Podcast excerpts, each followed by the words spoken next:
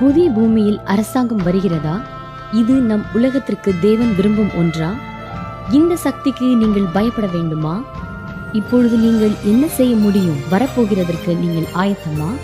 இதற்கான பதில்களை அடுத்து பகிர்ந்து கொள்கிறேன். என் பெயர் ஏமி ஆட்மேன். திறப்போம் வேதாகமத்தின் தீர்க்க தரிசனங்களை. உலகளாவிய இக்கட்டு காலத்தின் ஆரம்பம் எழும்புகின்ற உலகளாவிய அரசியல். அதிகரித்துக் கொண்டிருக்கும் இயற்கையின் அழிவுகள். என்னை சுற்றிலும் என்ன நடந்து கொண்டிருக்கிறது? எல்லோரின் வருங்காலம் என்ன? உலகளாவிய செய்தியாளர் கேமி ஊட்மேனோடு இணைந்து வேதாகம தீர்க்க தரிசனங்களின் விடைகளைப் பெற ஒரு பயணம். அவருடைய உலக பயணங்களில் நிஜ வாழ்க்கையின் போராட்டங்களை நேரடியாக பார்த்தவர். ஆனால் அதன் மத்தியில் நம்பிக்கையின் அற்புதங்களை கண்டிருக்கிறார். கேமி ஊட்மேனோடு வேதாகம தீர்க்க தரிசனங்களை திறக்க இணைந்திருங்கள். வேதாகமத்தில் உள்ள தீர்க்க தரிசனங்கள் முன்பை காட்டிலும் அதிவிரைவாக நிறைவேறிக் கொண்டிருக்கின்றன.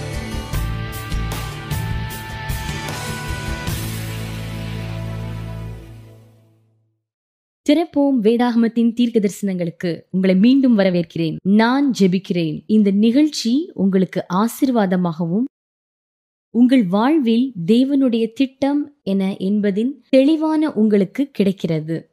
நினைவு கொள்ளுங்கள். முந்தைய நிகழ்ச்சிகள் நீங்கள் AWR dot ORG slash Bible என்ற இணையதளத்தில் இருக்கிறது. எங்கள் குறிக்கோள் உங்கள் ஆவிக்குரிய வாழ்க்கைக்கு தேவையானது கொடுக்க வேண்டும் என்பதுதான். இப்பொழுது எங்களிடம் ஆன்லைன் பைபிள் பயிற்சியாளர்கள் இருக்கிறார்கள். உங்களுக்கு இருக்கும் கேள்விகளை நீங்கள் கேட்கலாம். உங்கள் தேவைக்காக நாங்கள் ஜெபிக்க வேண்டும் என்று நீங்கள் நினைத்தால் கீழே உள்ள பட்டனை கிளிக் செய்யவும். தேவன் ஆச்சரியமானவர் இல்லையா? மிருகத்தின் முத்திரையை குறித்து நாம் பயப்பட வேண்டாம் என்பதையும் அதை நாம் பெற்றுக்கொள்ளும் தேவையில்லை என்று நேற்று படித்தோம். சொல்லப்போனால் தேவன் பரிசுத்த ஆவியின் மூலமாக தேவ மக்களை ஆயத்தம் செய்து கொண்டிருக்கிறார்.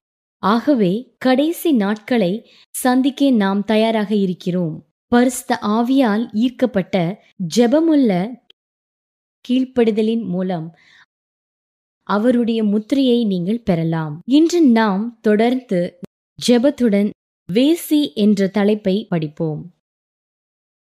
பரலோகத்தின் தேவனே என்னை வெறுமையாக்கி பரிசுத்த ஆவியால் நிரப்பும். என் உதடுகளில் உம் வார்த்தையை நிரப்பும். நான் உம் பாத்திரமாக இருந்து எங்களுக்கு இந்த தலைமுறைக்கு தேவையான மிக முக்கியமான சத்தியத்தை தாரும். தேவனே என்னோடு பேசும். இயேசுவின் நாமத்திலே. அமேன்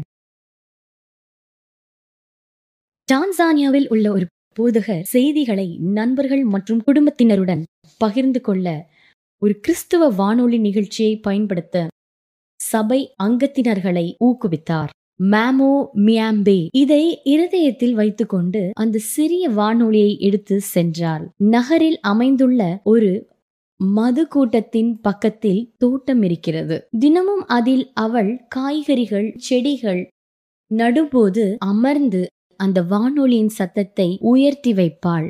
அருகாமையில் உள்ள மது கூட்டத்தின் முதலாளி அதை கேட்கவும் அதில் ஆர்வம் காட்டவும் ஆரம்பித்தார். நிகழ்ச்சியின் சத்தத்தை கேட்டு ஆர்வமாக இருந்தார். அவருடைய வானொலியில் அந்த சேனலை தேட முடிவு செய்தார். சத்தம் இன்னும் தெளிவாக கேட்கும் என்பதற்காக அங்கு வந்த வாடிக்கையாளர்களுக்கு சேவை செய்யும் போது திறப்போம் வேதாகமத்தின் தீர்க்க தரிசனங்களை உன்னிப்பாக கவனித்துக் கொண்டிருந்தார்.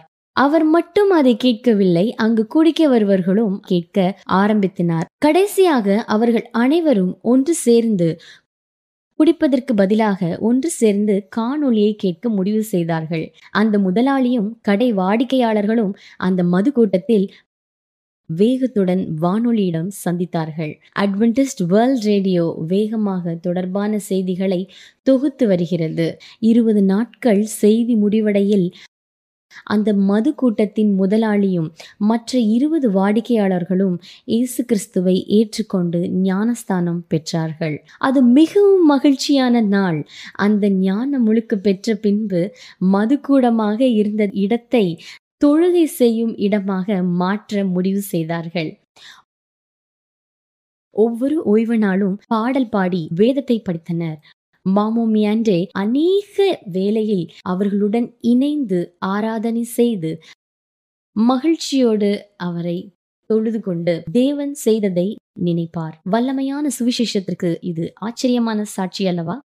வெளிப்படுத்தின புஸ்தகம் மதத்தின் இரண்டு அமைப்புகளை விவரிக்கிறது. வழிபாட்டின் இரண்டு வழிகளை தெரிக்கிறது வெளிப்படுத்தலில் இவை ரெண்டில் ஏதேனும் ஒன்றில் நம்மில் நிறுத்துகிறது. நாம் இவை ரெண்டுக்கும் மத்தியில் இருக்க முடியாது. இந்த உலகத்தின் கடைசி சரித்திரத்தில் நிற்கும் ஆண் பெண்களுக்கு இது வலுவான முறையீட்டை முன்வைக்கிறது. இயேசு அர்ப்பணிப்புக்கு அவசர அழைப்பை விடுக்கிறார்.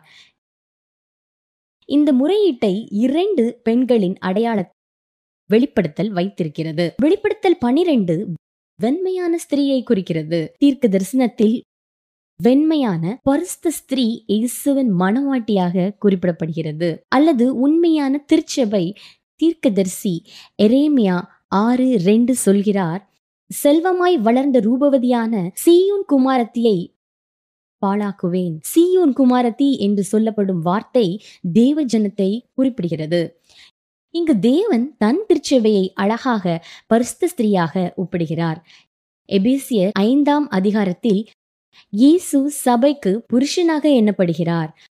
மணவாளன் வெளிப்படுத்தல் பனிரெண்டில் சொல்லப்படும் வெண்மையான வஸ்திரத்தை உடுத்திய ஸ்திரீ தன் மணவாளனுக்கு உண்மையான ஸ்திரீ. வெளிப்படுத்தல் பதினேழு இன்னொரு ஸ்திரீ எழும்புகிறாள். இந்த ஸ்திரீ ரத்தாம்பரம் மிருகத்தின் மீது அமர்ந்து இருக்கிறாள் வேதம் இவளை வேசி என்று கூறுகிறது. தன் சொந்த புருஷனாகிய இயேசுவை விட்டவள். இவள் மட் இவள் மற்றும் விசுவாச துரோகம் அமைப்புடையவள். இந்த பாடத்தை நாம் படிக்கும்போது இந்த தலைப்பு எவ்வளவு முக்கியமானது என்று தெரியும். இது வேதத்தில் இருந்தால் நான் நம்புவேன். இது வேதத்தில் சொல்லப்படாவிட்டால் அது எனக்குரியதல்ல. இந்த முழு உலகமும் கட்டுக்கதைகளையும் மனித கோட்பாடுகளையும் பின்பற்றினாலும் நாம் வேத வார்த்தையில் நிலை நிற்க வேண்டும். யார் அதை பின்பற்றாவிட்டாலும் நான் பின்பற்றுவேன். புதிய ஏற்பாட்டின் சபை தேவனின் உண்மையான சபை. இயேசு தனது வாழ்க்கையில் பிரதானமாக இருந்தால் தூய்மையையும் பரிசுத்தத்தையும் வெளிப்படுத்துகிறது. அவள் அன்பும் இருதயமும் அவரில் இருக்கிறது. அவளின் அன்பு வேறு யாருக்கும் கொடுக்க முடியாது. அவரை எப்பொழுதும் அவள் மறுக்க முடியாது. ஏனென்றால் அவரே அவளுக்கு எல்லாமும் இருக்கிறார். அவள் இயேசுவின் பரிசுத்த மணவாட்டி இதற்கு எதிர்மாறாக இவளுக்கு அப்படியே வெளிப்படுத்தல் வெளிப்படுத்தல் பதினேழு ஒன்னு. ஏழு கலசங்களை உடைய அந்த ஏழு தூதர்களில் ஒருவன் வந்து என்னோட பேசி நீ வா திரளான தண்ணீர்கள் மேல் உட்கார்ந்திருக்கிற மகா வேசியோடே பூமியின் ராஜாக்கள் வேசித்தனம் பண்ணினார்களே. அவளுடைய வேசித்தனமாகிய மதுவை பூமியின் குடிகளும் வெறிக்கொண்டிருந்தார்களே. திரளான தண்ணீர்கள் மேல் உட்கார்ந்திருந்தால் என்றால் என்ன? அவைகள் ஜனங்களும் கூட்டங்களும் ஜாதிகளும் பாஷ்யக்காரர்களுமாம். வேசித்தனம் என்றால் என்ன? அப்படி என்றால் விபச்சார சங்கம் இந்த சபையின் அமைப்பின் சபையானது. அரசாங்கத்துடன் இணைந்து உண்மையான சபையின் அமைப்பானது இயேசுவோடு இணைந்தது. அந்த சபையானது ராஜாக்களோடும் அரசியல் தலைவர்களோடும் இணைந்து உண்மையான புருஷனை இயேசுவை விட்டது. இந்த பூமியின் வல்லமைக்காகவும் அதிகாரத்திற்காகவும் இயேசுவை விட்டு உலகத்தின் வல்லமையை நோக்கி சென்றது.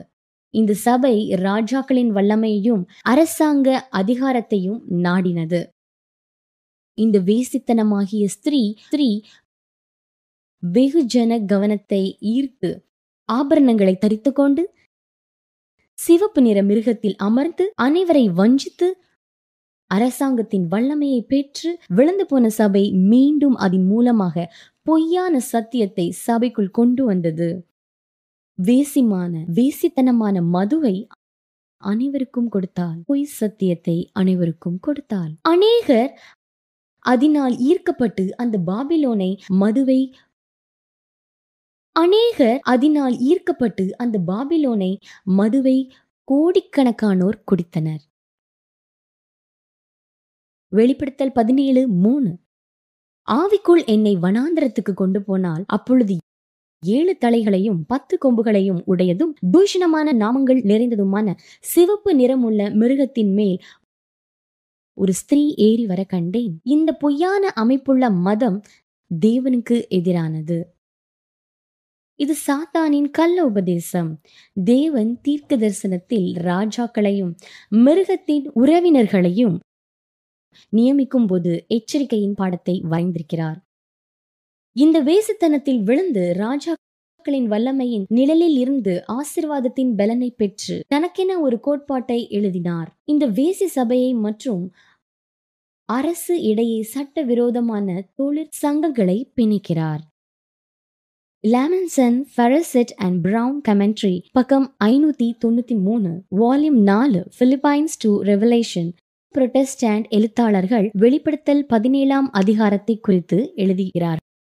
சபையும் அரசாங்கமும் தேவன் கொடுத்த விலை உயர்ந்த பரிசு. இந்த அரசாங்கம் மிருகம் போன்ற இழிவுபடுத்தப்பட்ட நிலையானது சபை விசுவாச துரோகம் செய்து வேசியானது என்று எழுதுகிறார்கள். வெளிப்படுத்தல் பதினேழு நாள். அந்த ஸ்திரீ ரத்தாம்பரமும் சிவப்பான ஆடையும் தரித்து பொன்னினாலும் ரத்தினங்களினாலும் முத்துக்களினாலும் சிங்காரிக்கப்பட்டு. ஒரு காரியத்தை யோசிப்போம்.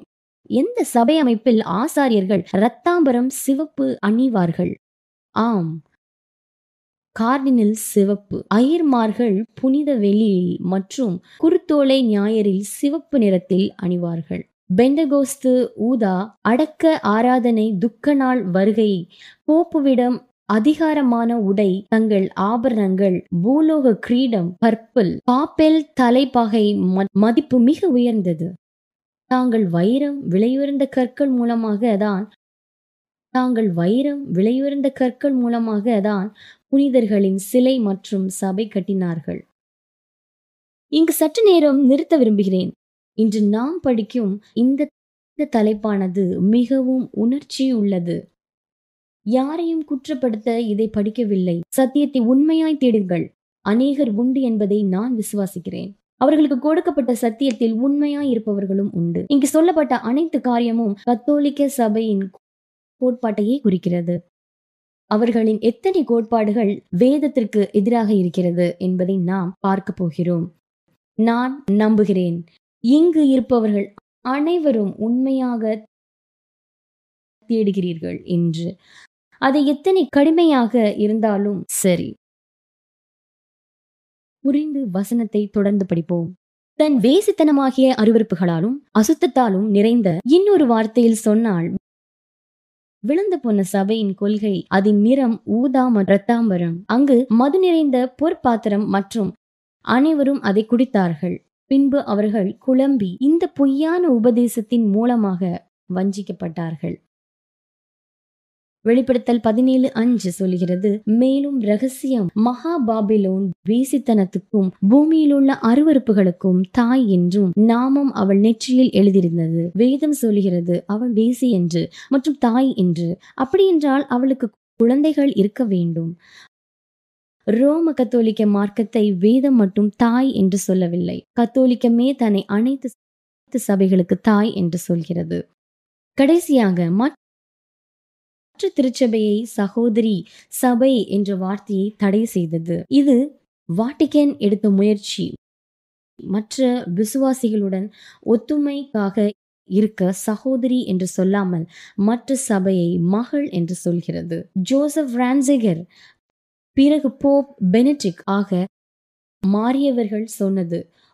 ஒன்று தெளிவாக இருக்க வேண்டும். எப்பொழுதும் ஒரு புனித கத்தோலிக்கும் மட்டும்தான். சர்வதேச அப்போஸ்தல சபை அல்ல. கத்தோலிக்கம் சகோதரி அல்ல. அனைத்து சபைகளின் தாய். புரொட்டஸ்டன் கத்தோலிக்கத்தை விட்டு வெளியே வந்தது. ஆனால் அவளுடைய சில கோட்பாடுகளை மட்டும் வைத்து கொண்டது.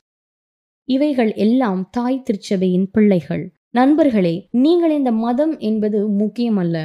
தேவன் மீண்டுமாக அவரின் உண்மையான சத்தியத்திற்கு உங்களை அழைக்கிறார். அதுதான் முக்கியமான காரியம். தேவன் மிகவும் இரக்கமுள்ளவர். அவர் நமக்கு எச்சரிக்கையை கொடுக்கிறார். நமக்கு காலம் குறைவாக இருக்கிறது. தேவன் உலகில் உள்ள எல்லாரையும் அழைக்கிறார். எந்த மதமாகவும் எந்த சமுதாயமாகவும் இருக்கலாம். அனைவரையும் தேவன் அழைக்கிறார். அவர்களும் தேவனுடைய வார்த்தைக்கு செறி கொடுக்கிறார்கள். இந்தியர்கள் போல இதே போன்ற செய்தியை தலைநகரில் உள்ள போதகர்கள் மற்றும் ஆயர்களிடம் சபையும் பகிர்ந்து கொள்ள நான் கேட்டபோது தேவாலய தலைவர்கள் தீர்க்க தரிசனங்களை தேடுகிறார்கள். தற்போது தங்கள் பாரம்பரியத்தை விட்டு வெளியேறலாமா? அல்லது அவர்களின் வேதத்தை பின்பற்றலாமா? என்பதை குறித்து முக்கியமான முடிவுகளை எடுக்- எடுக்கிறார்கள். நியூ கினியா இப்பொழுது இது ஒரு மகாணத்தின் தான். அறுபத்தி நாலு ஞாயிறு சபை போதகர்கள் அவர்கள் குடும்பத்தினர்கள் ஓய்வு நாள் சத்தியத்தை ஏற்றுக்கொண்டார்கள். அவர்கள் செவன்த் டே அட்வென்டிஸ் சபையில் ஞானஸ்தானம் பெற்றார்கள். பாப்புவே நியூ குனியா வில் மட்டும் அல்ல இது உகாண்டா கென்யா பிலிப்பைன்ஸ் மற்றும் இந்த உலகத்தை சுற்றி நடந்து கொண்டு இருக்கிறது. பாபிலோனை விட்டு மக்கள் வெளியே வந்து கொண்டு இருக்கிறார்கள் பல தெய்வ வழிபாடு காரியத்திலிருந்து அநேகரை தேவன் விடுவித்துக் கொண்டு இருக்கிறார். பல தெய்வ வழிபாட்டு தெய்வ வழிக்கு புறம்பானது. தேவ மக்களை அவர் சத்தியத்திற்கு அழைக்கிறார். உங்களை சந்தோஷமாக வைத்திருக்க இனிமையான சொற்களை விட வேறு ஏதாவது வேண்டும் என்று நம்புகிறேன். வசதியாக இருப்பது உங்களை கள்ளத்தனமாக பாதிக்க செய்கிறது. எனக்கு தனிப்பட்ட விதத்திலே என் விருப்பம் நிதானமாக அல்லது சமாதானமாக விரும்புவதை விட உண்மையை அறிவது வல்லமையை ஆனது. நான் நம்புகிறேன். நீங்கள் என்னோடு படித்துக்கொண்டு வருகிறீர்கள் என்று நம்புகிறேன். நான் இணைந்து இன்னும் கொஞ்சம் பார்ப்போம். வேதம் ரகசியம் மகா பாபிலோன் என்று எதை குறித்து சொல்ல வருகிறது? முதலாம் நூற்றாண்டில் பாபிலோன் பழைய ஏற்பாட்டில் இருக்கிறது. நகரம் அளிக்கப்பட்டது இது நேரடியாக இருக்கும் நகரத்தை அல்ல வசிக்கும் இருக்கும் நகரம் பாபிலோன் என்று குறிப்பிடப்படவில்லை. இது ஆன்மீக பாபிலோனை குறிக்கிறது அல்லது தேவ சத்தியத்தில் விலகி சென்ற மதத்தை குறிக்கிறது. பொய்ப்போதகம் பொய்ப்போதகம் புறம்பான சத்தியத்தை சபைக்குள்ளாக கொண்டு வரப்படுவதையே பாபிலோன் பாபிலோன் என்று அழைக்கப்படுகிறது. அது சபை வேண்டுமானால் அங்கீகரிக்கலாம். தேவன் அதை அங்கீகரிப்பது இல்லை. யோவான் பதினேழு பதினேழு சொல்கிறது உம்முடைய சத்தியத்தினாலே அவர்களை பரிசுத்தமாக்கும். உம்முடைய வசனமே சத்தியம். உம்முடைய சத்தியத்தினாலே அவர்களை பரிசுத்தமாக்கும். உம்முடைய வசனமே சத்தியம். பரிசுத்தமாக்கும் என்னும் வார்த்தை என்ன? அவற்றை ஒதுக்கி வைப்பது என்று பொருள். பழைய ஏற்பாட்டில் ஜலப்பிரயத்திற்கு பின்பு தேவனை மீறுதற்கான ஒரு திட்டத்தை மனிதன் வகுக்கிறான். அதன் வெளிப்பாடுதான் பாபில் கோபுரமாக வந்து நின்றது. ஆதியாகமும் பதினொன்னு ஒன்பது. பூமி எங்கும் வழங்கின பாஷையை கர்த்த அவ்விடத்தில் தாறுமாறாக்கினபடியால் அதன் பேர் பாபேல் எனப்பட்டது. கர்த்தர் அவர்களை அவ்விடத்திலிருந்து பூமியின் மீதெங்கும் சிதறி போக பண்ணினார். அவர்கள் தேவ கட்டளையை மீறி மனித திட்டத்தை வகுத்தார்கள். நித்திய தேவ திட்டத்தை மாற்ற முடியாது. மனிதன் எப்பொழுதும் தேவ திட்டத்திற்கு எதிராக ஒரு திட்டத்தை வகுப்பான். ஏனென்றால் தன் இருதயத்தில் இருக்கும் அழுக்கைதான் காரணம். இந்த உலகம் கிளர்ச்சியால் தான் கெட்டுப் போகிறது பரலோகத்திலிருந்து விழுந்து போன சாத்தானின் வழியை அவர்கள் பயன்படுத்துகிறார்கள். லூசிஃபர் இப்பொழுது சாத்தான் தேவனுடைய அன்பிற்கு எதிராக கிளர்ச்சி செய்தான். அறிவாளான செயலுக்கு பாபேல் கோபுரத்தை கட்டியதற்கு தேவன் அவர்களின் பாஷையை தாறுமாறாக்கினார். அவர்கள் தொடர்பு கொள்ள முடியவில்லை. அதனால் வேலை நின்று போனது. இதைதான் அருமையான காரியமாய் பார்க்கிறேன். பின்பு நரகமாகிய பாபிலோன் பாபேல் கோபுரத்திற்கு அருகாமையில் கட்டப்பட்டது. பாபிலோன் என்ற வார்த்தை பாபேல் என்ற சொல்லுகிறது வந்தது. சொல்லிலிருந்து வந்தது. அளப்புகிறது என்றால் குழப்பம். கேட்பவர்களுக்கு சற்றும் புரியாத சத்தத்தில் பேசுவதுதான் அளப்புகிறது. முட்டாள்தனமான பேச்சு அர்த்தமற்று குழப்பமான வார்த்தையை மற்றும் சத்தம். இசுவின் மூலமாக கொடுக்கப்பட்ட ஆலோசனையை மத்தையோ ஆறு ஏழு. அன்றியும் நீங்கள் ஜெபம் பண்ணும்போது அஞ்ஞானிகளைப் போல் வீண் வார்த்தைகளை அளப்பாதீங்கள். அவர்கள் அதிக வசன பின்னால் தங்கள் ஜெபம் கேட்கப்படும் என்று நினைக்கிறார்கள். என்று நினைக்கிறார்கள். சபை சபை குழப்பத்தினால் அழகிப்பது என்றால் அது தேவனுடைய எல்லா சக்தியையும் இழக்கிறது. இதற்கு மாறாக சபை வேதம் சொல்கிறது சபை குழப்பத்தினால் அழகிப்பது என்றால் இதற்கு மாறாக சபை சரியாக போதித்தால் அது அளப்புகிறது இல்லை. வேதம் சொல்கிறது இதற்கு மாறாக சபை சரியாக போதித்தால் அது அளப்புகிறது இல்லை. அது பறைசாற்றுகிறது. சத்தியத்தை பறைசாற்றுகிறதா இருக்கும்? பாரம்பரியத்தை அளப்புகிறதற்கும் நிலை வித்தியாசம் உண்டு. தானியல் நாலு முப்பது சொல்லுகிறது இது என் வல்லமையின் பராக்கிரமத்தினால் என் மகிமை என் மகிமை பிரதாபத்துக்கென்று ராஜ்யத்துக்கு அழகான ராஜ்யத்துக்கு அரண்மனையாக நான் கட்டின மகா பாபிலோன் அல்லவா? என்று சொன்னான். ஆன்மீக பாபிலோன் என்பது மனிதர்களால் உண்டாக்கப்பட்ட கோட்பாடுகளின் மார்க்கம்.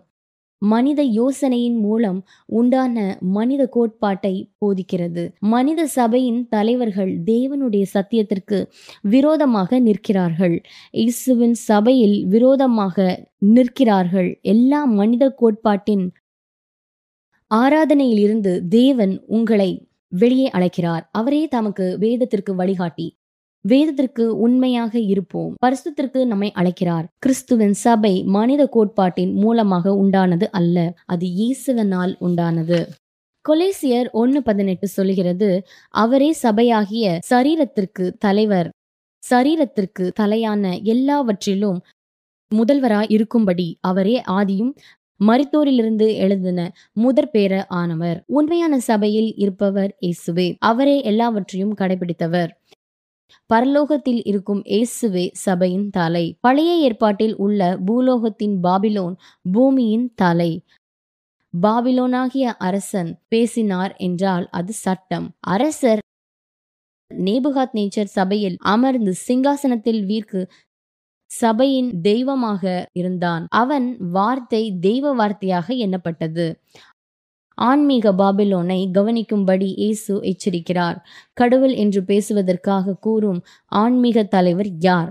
ஆன்மீக பாபிலோன் பாபிலோனுக்கு ஒரு தலைவன் இருப்பான். அவன் வார்த்தைக்கு வல்லமை இருக்கும். அவன் சிங்காசனத்திலிருந்து பேசும் பொழுது அவனுக்கு வல்லமை இருக்கும். அவளே பரலோகத்தின் தேவன் என்று எண்ணப்படுவான். முதல் ஆன்மீக பாபிலோனின் அடையாளம் என்னவென்றால் பூலோக தலைவன் ஒருவன் இருப்பான். அவனே தேவனின் பதிலளியாக தேவனாக இருக்க பேசுவான். ரெண்டு தெசலோனிக்கர் ரெண்டு நாலு. அவன் எதிர்த்து நிற்கிறவனாயும் தேவன் சொல்லப்படுவதெதுவோ ஆராதிக்கப்படுவதெதுவோ அவை எல்லாவற்றுக்கும் மேலாக தன்னை உயர்த்துகிறவனாயும் தேவனுடைய ஆலயத்தின் தேவன் போல் உட்கார்ந்து தன்னை தான் தேவன் என்று காண்பிக்கிறவனாயும் இருப்பான். ஏசாயா முப்பத்தி ஏழு பதினாறு. சேனைகளின் கர்த்தாவே கேருபீல்களின் மத்தியில் வாசம் பண்ணுகிற இஸ்ரேவேலின் தேவனே நீர் ஒருவரே பூமியில் ராஜ்யங்களெல்லாம் தேவனானவர். நீர் வானத்தையும் பூமியும் உண்டாக்கினவர். வானத்தையும் பூமியையும் உண்டாக்கினீர். நித்தியமாய் இதுவே தூஷணத்தில் இறுதி செய்ய இரண்டு தங்க கேருபீன்களின் மத்தியில் சிங்காசனத்தில் உட்காருவது தேவனைப் போல் வெண்மை வஸ்திரம் தரிப்பது. அப்போஸ்தலர் காலத்தில் கூடி பவுல் சபையில் தலகும் பிள்ளைகளை கண்டு இது பின்பதாக இது தவறாக வழியில் உங்களை நடத்தும் என்று எச்சரித்தார். புறஜாதிகளின் பழக்கம் சபைக்குள்ளாய் வந்தது. நிலைத்திரு நிலைத்துவிடும் என்று அப்போஸ்தலனாகிய பவுல் எச்சரித்தார்.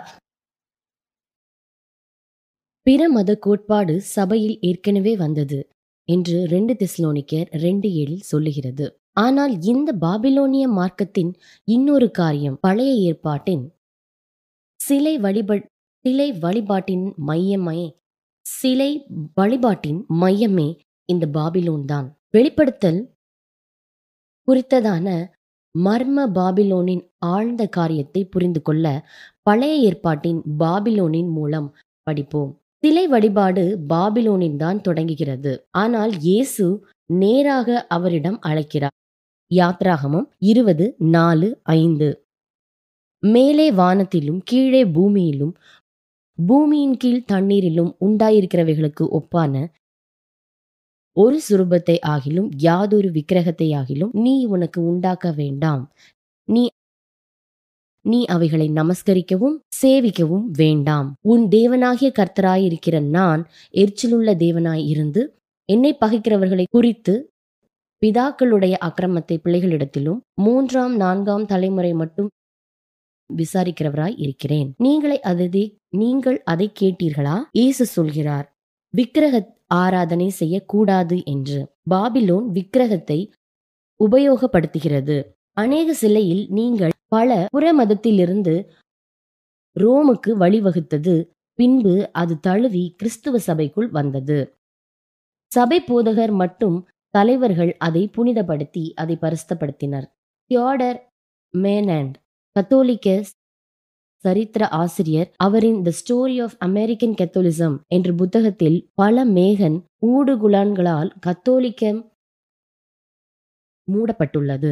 கத்தோலிக்கம் அந்த குற்றச்சாட்டை ஒத்துக்கொள்ள தயாராக உள்ளது. அவளை பெருமைப்படுத்த பெரிய கடவுள் கொள்கை உண்மையில் இறந்துவிடவில்லை. அது ஞானம் உனக்கு பெற்றது. யோவான் பதினாலு ஆறு. நானே வழியும் சத்தியமும் ஜீவனுமாயிருக்கிறேன் என்று இயேசு சொன்னார். என்னை அல்லாமல் ஒருவனும் பிதாவிடம் வரான். நானே அவர் என்று நீங்கள் விசுவாசியாவிட்டால் உங்கள் பாவங்களிலே தாவீர்கள் என்றார். யோவான் எட்டு இருபத்தி நாலு அப்போஸ்தலனாகிய பேதுரு சொன்னது அவராலே அன்றி வேறொருவராலும் ரட்சிப்பு இல்லை. நாம் ரட்சிக்கப்படும்படிக்கு வானத்தின் கிழக்கையும் மனுஷருக்குள்ளே அவருடைய நாமமே அல்லாமல் வேறொரு நாமம் கட்டளையிடப்படவும் இல்லை என்றார். அப்போஸ்தலர் நாலு பனிரெண்டு. கோடிக்கணக்கான விசுவாசிகள் சிலை வழிபாட்டுக்குரியது என்கிறார்கள். இது உங்களை காப்பாற்றக்கூடிய ஒன்றிலிருந்து வழிவிலக செய்து உங்களை வழி மாறு சொல்ல வைக்கிறது. இது சாத்தானின் திட்டம். மனித எண்ணத்திலிருந்து தேவனுடைய வார்த்தையை எடுத்து போடுகிறான். பழைய ஏற்பாட்டின் பாபிலோனின் மூன்றாவது முக்கியமான காரியம். நாம் தெரிந்து கொள்ள வேண்டியது என்னவென்றால் பாபிலோன் மரணத்தை குறித்ததான தவறான போதனையின் கூடம். நீங்கள் இறக்கும்போது என்ன நடக்கும் என்ற தவறான காரியத்தை கற்பிக்கிறது. இங்குதான் அந்நிய கோட்பாடான சாகாமை குறித்து போதிக்கிறது. மறித்தவர்கள் வாழ்கிறார்கள் என்று கோட்பாடு. இதில் சொல்லப்படும் பொய் என்னவென்றால் நீங்கள் மறித்த பின்பு அழியாத ஆத்துமா வாழ்ந்து கொண்டிருக்கும் என்பது. இது கிறிஸ்துவிலிருந்து வந்தது அல்ல பின்பு நிச்சயமான வேதத்திலும் அல்ல. எசைக்கேல் எட்டு பதிமூணு பதினாலு தேவன் சொல்கிறார் பின்னும் அவர்கள் செய்கிற அதிக அருவருப்புகளை இன்னும் காண்பாய். யார் அந்த தம்மூஸ்? தம்மூஸ் தாவரங்களின் அந்நிய கடவுள். குளிர் குளிர்காலம் இருட்டும் போதும் வானம் நீண்ட இரவாக இருந்தன் இருந்தான். தம்முஸ் இறந்ததாக பாபிலோனியர்கள் நம்புகிறார்கள். வசந்த காலத்தில் தம்முஸ் உயிர்த்தெழுந்ததாக நம்புகின் நம்பினார்கள். சில பிரசங்கி ஒன்பது அஞ்சு. உயிரோடு இருக்கிறவர்கள் நாங்கள் மறிப்பதை அறிவார்களே மறித்தவர்கள் ஒன்றும் அறியார்கள். இனி அவர்களுக்கு ஒரு பலனும் இல்லை. அவர்கள் பேர் முதலாய் மறக்கப்பட்டிருக்கிறது. சாத்தானின் முதல் பொய் மனிதனிடம் நீங்கள் மறிக்க மாட்டீர்கள். ஏவாளிடம் கூறினான் நீங்கள் சாவாமை உள்ளவர்கள் என்று.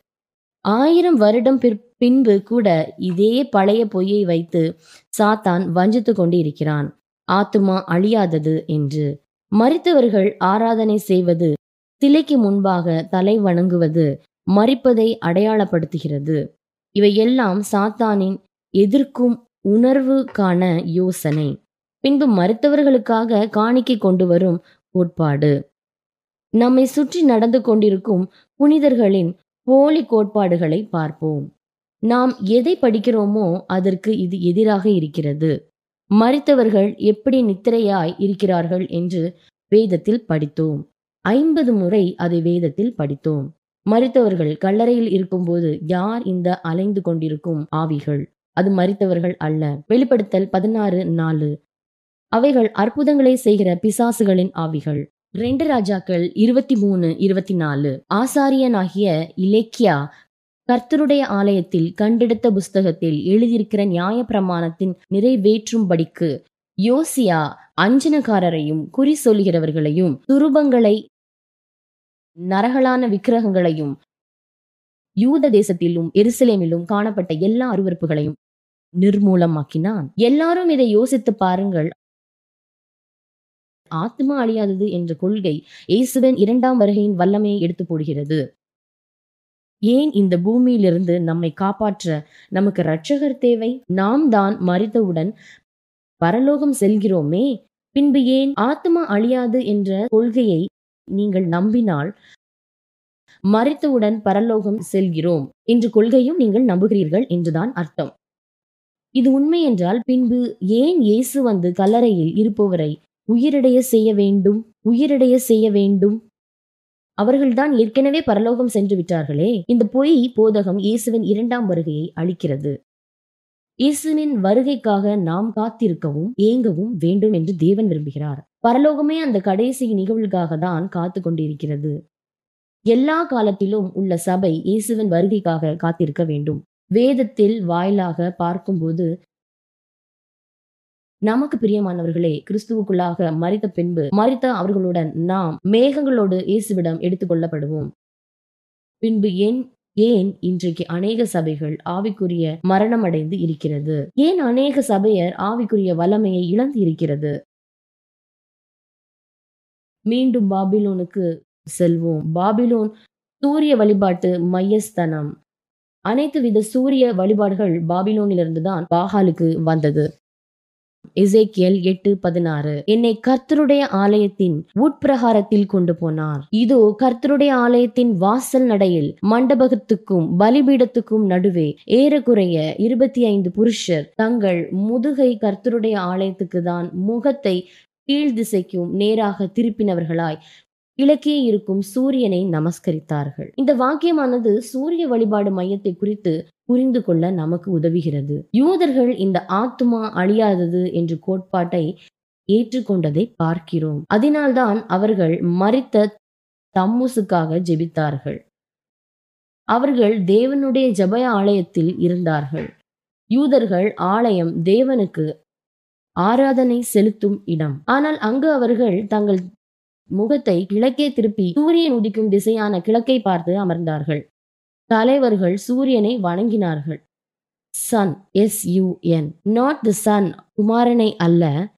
இது தேவ முகத்தின் அரைந்தது போல சூரிய வழிபாடு சபைக்குள் வந்து தங்கியது பாபிலோனின் கோட்பாடும் பழக்க வழக்கங்களும் யூதர்களுடன் இணைந்தது. பின்பு அது கிறிஸ்துவ சபைக்குள்ளும் வந்தது. The worship of nature James G Frazer volume one page number five twenty nine பண்டைய பாபிலோனின் சூரியன் பழங்கால நினைவு சின்னமாக ஆராதனை செய்யப்பட்டது. சூரியன் பரிசுத்தமாக எண்ணப்பட்டது. சூரியன் ஆராதனையின் ஒரு பகுதியாக மாறியது. சரித்திர புத்தகம் the two Babylon doctor Alexander புறமதத்தை பெயரழிவான கிறிஸ்துவத்திற்கு இணங்க ரோம் அதன் வழக்கமான கொள்கை பின்பற்றி பின்பற்றி கிறிஸ்துவ மற்றும் பேகன் பண்டிகைகளை ஒன்றிணைக்க நடவடிக்கை எடுத்தது. பேகனிசம் மற்றும் கிறிஸ்துவம் ஆகியவற்றை பெற இப்பொழுது அது விக்கிரக ஆராதனையில் மூழ்கியுள்ளது. இன்னும் அநேக காரியங்கள் உள்ளே கொண்டு வரப்பட்டது பிற கோட்பாட்டுடன் கிறிஸ்துவமும் கைகோர்த்தது. பிற மத கோட்பாடுகளை கிறிஸ்துவத்தையும் கிறிஸ்துவத்தையும் ஞாயிறு ஒரு கருவியாக இருந்தது. வெளிப்படுத்தலில் தேவன் என்ன சொல்கிறார் என்று பார்க்கிறீர்களா? அநேக பொய்யான கோட்பாடு சபைக்குள்ளாக வரும். தாய் சபை வந்து வேகத்தில் சத்தியங்களை எடுத்து போடும் என்று எச்சரித்தார். ஒரு பேப்டிஸ்ட் எழுதுகிறார் நான் படித்து மிகவும் நம்ப முடியாத ஆச்சரியமான அறிக்கை. இங்கு உள்ள பேப்டிஸ்டுக்கு இது ஆர்வமாய் இருக்கும். The Baptist manual doctor Edward T Hiscox ஆயிரத்தி எண்ணூத்தி தொண்ணூத்தி மூணில் நூறுக்கும் மேற்பட்ட பேப்டிஸ்ட் ஊழியர்களுக்கு ஒரு சுவாரஸ்யமான அறிக்கையை எழுதினார். சபைக்குள்ளாக ஞாயிறு எப்படி வந்தது என்பதை எழுதினார். இது ஒரு பரிதாபம். ஞாயிற்றுக்கிழமை புற மதத்தின் அடையாளத்துடன் முத்திரைக்குட்பட்டு சூரிய கடவுள் என்று பெயரிடப்பட்டது. பின்னர் போப்பாண்டவர் விசுவாச ரோம் துரோகத்தால் ஏற்றுக்கொள்ளப்பட்டு அனுமதிக்கப்பட்டது. புரொட்டஸ்டிசம் ஒரு புனிதமான மரபு என்று வழங்கப்பட்டது. புரொட்டன்ஸ் புரொட்டன்ஸ்ட் சபையில் வெளியிடப்பட்டது. பேப்டிஸ்ட் மேனுவல் சொல்கிறது ஞாயிற்றுக்கிழமை புற மதத்தின் சேறு நீர் வழியாகவும் பின்னர் கத்தோலிக்க மதத்திலும் பின்னர் புரொட்டஸ்ட் அதை இசைக்கியல் தீர்க்கதரிசியும் அதை சொல்கிறார். எவ்வளவு பரிதாபம் என்றால் தேவன் ஓய்வு நாள் முத்திரையாய் நமக்கு கொடுத்திருக்கிறார். இசைக்கியல் இருபது பனிரெண்டு. நான் தங்களை பரிசுத்தம் பண்ணுகிற கர்த்தர் என்று அவர்கள் அறியும்படிக்கு எனக்கும் அவர்களுக்கும் அடையாளமாய் இருப்பதற்கான என் ஓய்வு நாட்களையும் அவர்களுக்கு கட்டளையிட்டேன். பண்டைய பாபிலோனின் கோட்பாடுகள் பெரியதாய் சபையில் பதுங்கும் புரொட்டஸ்ட் தாய் சபையிலிருந்து வெளியேறும். பின்பு தேவன் ஒரு மனிதனை எழும்ப செய்வார். புரொட்டஸ்ட் சீர்திருத்தவாதி தாய் சபையின் கோட்பாடாய் இருந்து வெளியே வரும். அநேகர் இயேசுவை நேசிக்கிறார்கள் உண்மைதான். ஆனால் நாம் கடைசி காலத்தில் வாழ்ந்து கொண்டிருக்கிறோம். நண்பர்களே உண்மை உண்மையே அதை கடைபிடிக்க வேண்டும். தேவன் வேதாம தீர்க்க தரிசனங்களை அனைவருக்காகவும் திறந்திருக்கிறார். பாப்டிஸ்ட் கத்தோலிக்கம் மெத்தடிஸ்ட் பெண்டகோஸ்தே இவாஞ்சலிஸ்ட் அனைவருக்கும் யாரெல்லாம் இயேசுவை நேசிக்கிறார்களோ அவர்கள் சத்தியத்தை கடைபிடிக்க வேண்டும். தேவனுடைய வார்த்தையிலிருந்து புதிய காரியத்தை நீங்கள் படிக்கலாம். இந்த புதிய காரியத்தை படித்து இது தேவனுடைய உண்மையான சத்தியம் என்பதை புரிந்து கொள்ள வேண்டும். இது எப்பொழுதும் என் மனதை தொந்தரவு செய்தது. பாப்புன்யு குன்யா என்ற இடத்தில் திருமணம் ஆன ஒரு ஜோடியை நான் நினைத்து பார்க்கிறேன். சைமன் மற்றும் ஹெலன் இவர்கள் இருவரும் ஞாயிற்றுக்கிழமை சபையின் போதர்கள் ஒரு ஓய்வு நாளை ஹெலன் போதகம் செய்யும் போது ஓய்வு நாள் குறித்த வசனம் வந்தால் அதை தவிர்த்து விடுவார். ஒரு நாள் சபையில் போதகம் செய்து கொண்டிருக்கும் போது மீண்டும் ஓய்வு நாள் குறித்த வசனத்தை தவிர்த்து விட்டார். அவர் அப்பொழுது அறிந்தார் அங்கே அவள் ஒரு ஆழமான ஆய்வு செய்ய வேண்டும் என்பதை. அவர்கள் வீட்டுக்கு செல்லும் போது இருவரும் சேர்ந்து ஜெபித்தார்கள். தேவன் இருதை குறித்ததான சத்தியத்தை வெளிப்படுத்தினதால். அதை கடைபிடிப்போம் என்று ஜெபித்தார்கள். நண்பர்களே இப்படி ஜெபிப்பதற்கு தேவன் எப்பொழுதுமே பதில் தருவார். நான்காம் கட்டளையின் மூலமாக சத்தியத்தை வெளிப்படுத்தினார். ஹெலன் சைமன் இருவரும் செவன்த் அட்வென்டிஸ் சபையில் ஞானஸ்தானம் பெற தயாராயிருந்தார்கள். அவர்களின் ஏழு பிள்ளைகளும் இந்த சத்தியத்தை பகிர்ந்து கொள்ள ஆர்வம் உள்ளவர்கள். அவர்களின் இடத்திலேயே ஒரு சபையும் கட்ட தயாராக உள்ளனர். அற்புதம். எசேக்கில் நாட்களில் தேவ ஜனத்துக்குள்ளான அந்நிய பிளக்கம் உண்டானது. தேவன் அதற்காக அழுதார். இன்றைக்கு இப்பொழுது போல எசைக்கேல் இருபத்தி ரெண்டு இருபத்தி ஆறு அதன் ஆசாரியர்கள் என் வேதத்துக்கு அநியாயம் செய்து என் பரிசுத்த வஸ்துக்களை பரிசுத்த குலைச்சலாக்குகிறார்கள். பரிசுத்தமுள்ளதற்கும் பரிசுத்தமில்லாததற்கும் வித்தியாசம் பண்ணாமலும் அசுத்தமுள்ளதற்கும் அசுத்தமில்லாததற்கும் உண்டான வேற்றுமையை காண்பியாமலும் இருந்து என் ஓய்வு நாட்களுக்கு தங்கள் கண்களை மூடிக்கொள்கிறார்கள். தானியேல் ஏழு இருபத்தி ஐந்து. இந்த வல்லமை எழும்பி நேரத்தையும் பிரமாணத்தையும் பிரமாணத்தையும் மாற்ற நினைக்கும். இந்த வல்லமை எழும்பி நேரத்தையும் பிரமாணத்தையும் மாற்ற நினைக்கும். நண்பர்களே எந்த பூலோக சபைக்கும் தேவனுடைய கட்டளையை மாற்ற வல்லமை இல்லை. பிரசங்கியர்கள் தேவனிடத்திலிருந்து தேவ சத்தியத்தை பிரசங்கிக்க வேண்டும்.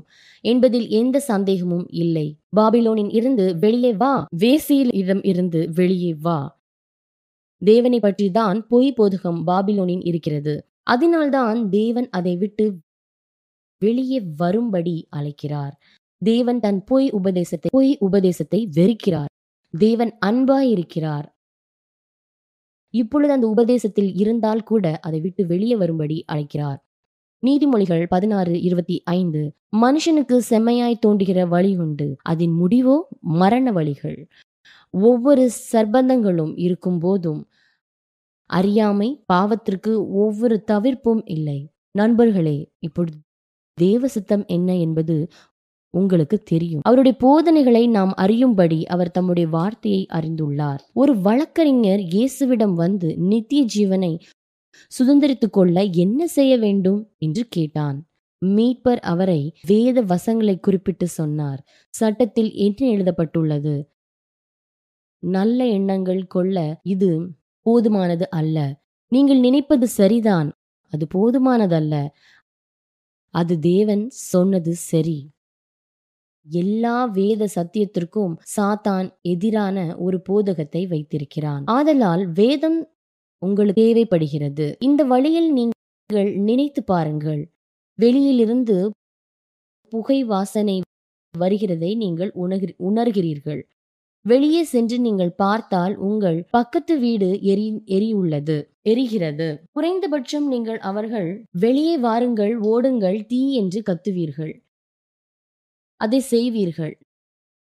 நண்பர்களே தேவனுடைய பத்து கட்டளை உங்களை கட்டுப்படுத்தாது என்று உங்கள் சபை போதித்தால் தேவனுடைய குணத்தை பிரதிபலிக்கும் பத்து கட்டளைகள் நம் வாழ்விலிருந்து தேவனிடம் இருக்கும் பிணைப்பை எடுத்து போகும். தேவனிடம் ஓடுங்கள். புதிய ஏற்பாட்டில் இயேசு சொன்னார் யோவான் பதினாலு பதினைந்து. நீங்கள் என்னிடத்தில் அன்பா இருந்தால் என் கற்பனைகளை கைக்கொள்ளுங்கள். இதுதான் புதிய ஏற்பாடு. உங்கள் திருச்சபையானது தேவனுடைய ஓய்வு நாளை விட்டு வாரத்தின் முதலாம் முதலாம் நாளாகிய ஞாயிற்றுக்கிழமை புதிய நாள் என்று போதித்தால் ஓடுங்கள். தேவ திட்டம் ஓடுங்கள். கத்தோலிக்கத்தின் தனி சிறப்பாக தேவனுடைய பிரமாணத்தை முற்றிலுமாக மாற்றியது. மல்கியா மூணு ஆறு. தேவன் வந்த பின்பு இன்னொரு வாய்ப்பு உங்களுக்கு கொடுக்கப்படும். என்று உங்களை சபை போதித்தால் ஓடுங்கள் நண்பர்களே. வேதத்தில் தொடர்ந்து நாம் பார்த்து கொண்டே இருப்போம். இயேசு வரும்போது ஒவ்வொருவரும் பலன் அவரோட வருகிறது என்று பார்க்கிறோம். இயேசு நோவா காலத்தை குறிப்பிடுகிறார். பேழையின் கதவுகள் அடைக்கப்பட்ட பின்பு இரண்டாம் வாய்ப்பு இல்லை. உங்கள் வாய்ப்பு இப்பொழுதுதான் நாளைக்கு உங்களுக்கு உத்தரவாதம் இல்லை. அதுவும் இப்பொழுதுதான் வாழும் இந்த உலகத்தில். இயேசுவின் மூலமாக தான் உங்களுக்கு ரட்சிப்பு என்பதை புரிந்து கொள்ளுங்கள்.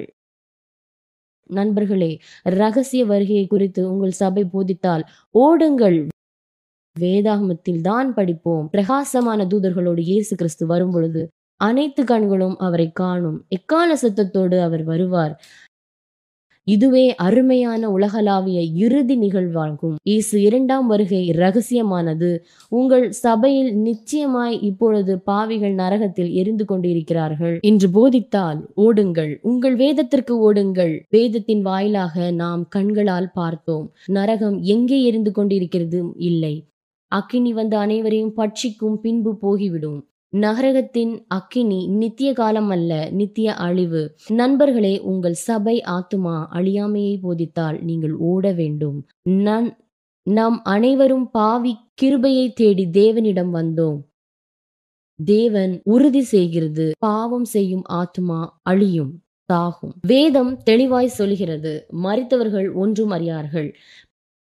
பிரசங்கி ஒன்பது ஐந்து. தேவன் ஒருவரே சாவாமை உடையவர். இது மிகவும் ஆபத்தானது. ஒரு மனிதன் வேதத்தை படித்தான் அதில் துன்மார்க்கர்கள் சாம்பலாகி நரகத்தின் நெருப்பில் அழிக்கப்படுவார்கள் என்று தெளிவாக கூறுகிறது. ஆனால் அவர் சபையின் நித்திய வேதனை அடைவார்கள் என்று போதிக்கப்பட்டது. அதை அவர் உண்மை என்று நம்பினால் அவனால் வேதத்தில் தெளிவாக சொல்லப்படுவதை புரிந்து கொள்ள முடியவில்லை. அவன் தனது வேதாகம படிப்பை மிகவும் ஆழமானதாகவும் சிக்கலானதாகவும் கருதினான். தேவனுடைய திட்டத்தை சத்தியத்தை சரியாய் புரிந்து கொள்ள ஆனால் அவன் சபையில் அவனுக்கு தவறாக போதிக்கப்பட்டது. மத்திய ஏழு பதிமூணு பதினைந்து. இறுக்கமான வாசல் வழியாய் உட்பிரவேசியுங்கள். கேட்டுக்கு போகிற வாசல் விரிவும் வழி விசாலமுமாய் இருக்கிறது. அதன் வழியை பிரவேசித்தவர்கள் அநேகர் பிரவேசிக்கிறவர்கள் அநேகர். நண்பர்களே நோவா காலத்தை நினைத்து பாருங்கள் நினைத்து பாருங்கள். அதில் பேழைக்குள் சென்றவர்கள் எட்டு பேர் மாத்திரமே. காப்பாற்றப்பட்டவர்கள் அவர்களே உலகின் நண்பர்களே எட்டு பேர் மாத்திரம்தான் காப்பாற்றப்பட்டார்கள்.